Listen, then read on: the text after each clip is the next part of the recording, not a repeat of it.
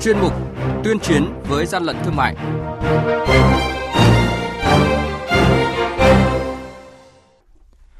Thưa quý vị, thưa các bạn, quản lý thị trường thành phố Hải Phòng bắt quả tang hơn 50 tấn tinh bột sắn có dấu hiệu giả mạo nguồn gốc xuất xứ. Bình Dương thu giữ trên 1.500 đôi giày nghi vấn giả mạo nhãn hiệu nổi tiếng. Tổng cục Quản lý thị trường dùng lực hỗ trợ tiêu thụ nông sản cho bà con nông dân ở vùng dịch. Đây là những thông tin sẽ có trong chuyên mục tuyên chiến với gian lận thương mại ngày hôm nay. Nhật ký quản lý thị trường, những điểm nóng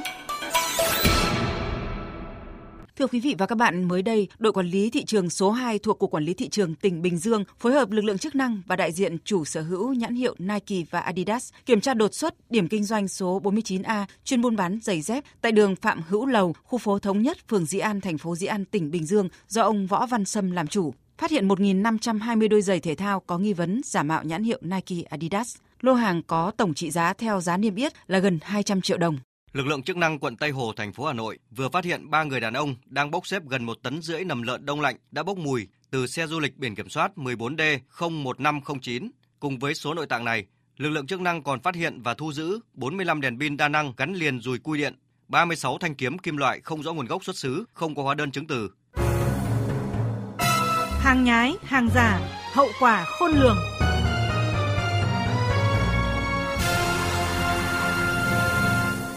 Thưa quý vị và các bạn, Cục Quản lý Thị trường thành phố Hải Phòng vừa phối hợp với lực lượng chức năng kiểm tra, phát hiện gần 53 tấn tinh bột sắn có dấu hiệu giả mạo nguồn gốc xuất xứ. Đội quản lý thị trường số 4 thuộc Cục Quản lý Thị trường Hải Phòng phối hợp với Phòng Cảnh sát Kinh tế Công an thành phố Hải Phòng kiểm tra cơ sở sản xuất đóng bao có địa chỉ số 53 đường Hùng Vương, phường Quán Toan, quận Hồng Bàng, thành phố Hải Phòng của công ty cổ phần Hương Giang, thuê của công ty trách nhiệm hữu hạn lương thực Bắc Hà. Cụ thể về vụ việc này, ông Trần Thành Vin, cục trưởng Cục Quản lý thị trường thành phố Hải Phòng cho biết Tại thời điểm kiểm tra, đoàn kiểm tra đã phát hiện thu giữ 970 bao tinh bột sắn mang nhãn hiệu Made in nào và 1057 bao đã sang bao bì mới mang nhãn hiệu tinh bột sắn mát biến cùng với một số tăng vật liên quan đến cái việc khai chiết bao trái phép. Một số công nhân thì đang sang chiết và đóng gói từ bao tinh bột sắn bằng nhãn hiệu Made in Lào đổ trực tiếp sang bao bì mới mang nhãn hiệu của tinh bột sắn gắn mác Kim Liên của công ty sản xuất thương mại xuất nhập khẩu Kim Biến có địa chỉ tại huyện Tân Châu, tỉnh Tây Ninh. Qua xác minh ban đầu thì công ty cổ phần Hưng Giang đã thừa nhận hành vi sang bao đóng gói theo hợp đồng mua bán với công ty sản xuất thương mại xuất nhập khẩu Kim Biến, thì mẫu vỏ bao do công ty sản xuất thương mại Kim Biến được cung cấp. Vụ việc này thì hiện nay cục quản lý thị trường thành phố đang phối kết hợp với phòng thị sát kinh tế của công an thành phố để xác minh và điều tra theo quy định.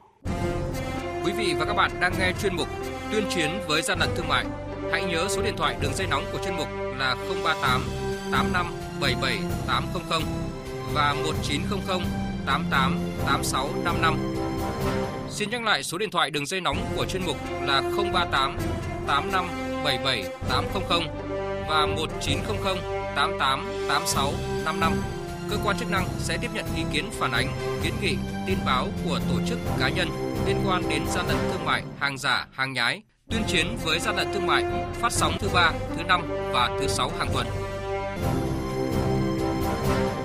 Thưa quý vị và các bạn, sáng qua 27 tháng 5, Tổng cục Quản lý thị trường tổ chức họp đột xuất theo hình thức trực tuyến với 63 điểm cầu trong toàn lực lượng, bàn về các giải pháp để hỗ trợ tiêu thụ nông sản cho bà con nông dân ở vùng dịch. Tại hội nghị trực tuyến về công tác phòng chống dịch bệnh COVID-19, cân đối cung cầu, bảo đảm nguồn cung các mặt hàng thiết yếu diễn ra trước đó, Bộ trưởng Bộ Công Thương Nguyễn Hồng Diên chỉ đạo, nhiệm vụ trọng tâm của lực lượng quản lý thị trường là dồn sức hỗ trợ tiêu thụ nông sản cho bà con nông dân vùng dịch. Tổng cục Quản lý thị trường sẽ tăng cường các hoạt động kiểm tra, chống các hiện tượng là ép cấp, ép giá, rồi là cản trở việc tiêu thụ hàng hóa, lưu thông phân phối, có cái hiện tượng găm hàng, buôn lậu. Và tôi đề nghị là những sản phẩm, nhất là nông sản chi các nơi, thì Tổng cục Quản lý thị trường phải chỉ đạo bằng văn bản và phải tăng cường nhân lực để chống tất cả những hiện tượng làm cản trở việc lưu thông hàng hóa. Trong những ngày tới, nếu để xảy ra tình trạng liên quan tới việc lưu thông hàng hóa khó khăn cho các khu cách ly, thì đồng chí Tổng cục trưởng phải chịu trách nhiệm.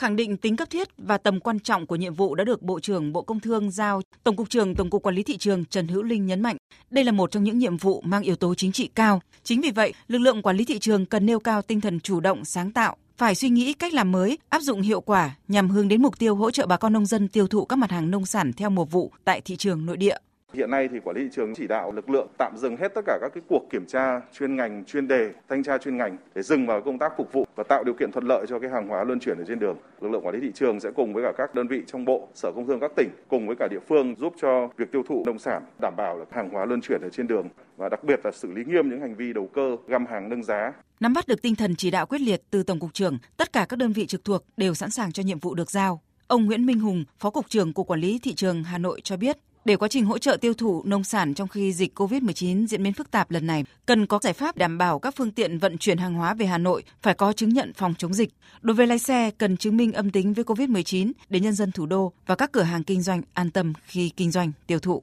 Còn tại thị trường thành phố Hồ Chí Minh, Cục trưởng Cục Quản lý thị trường Trương Văn Ba cho biết sẽ chủ động phối hợp với các đơn vị trên địa bàn thành phố có giải pháp kết nối cung cầu với Sở Công Thương, Sở Nông nghiệp và Phát triển nông thôn các tỉnh có nông sản mùa vụ để hỗ trợ tiêu thụ nông sản trong tình hình hiện nay. Một điểm cần lưu ý đó là hàng nông sản được vận chuyển trên phương tiện xe chuyển phát nhanh cũng cần được tổ chức hợp lý vì thực tế đã có tình trạng nhiều khi chỉ vì một mặt hàng vận chuyển chung trên xe vi phạm sẽ dẫn đến ách tắc nông sản không đảm bảo được chất lượng.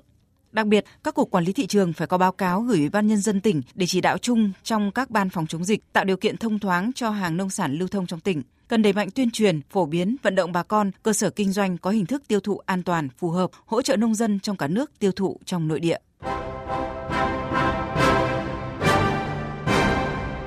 Chung tay chống hàng gian, hàng giả, bảo vệ người tiêu dùng.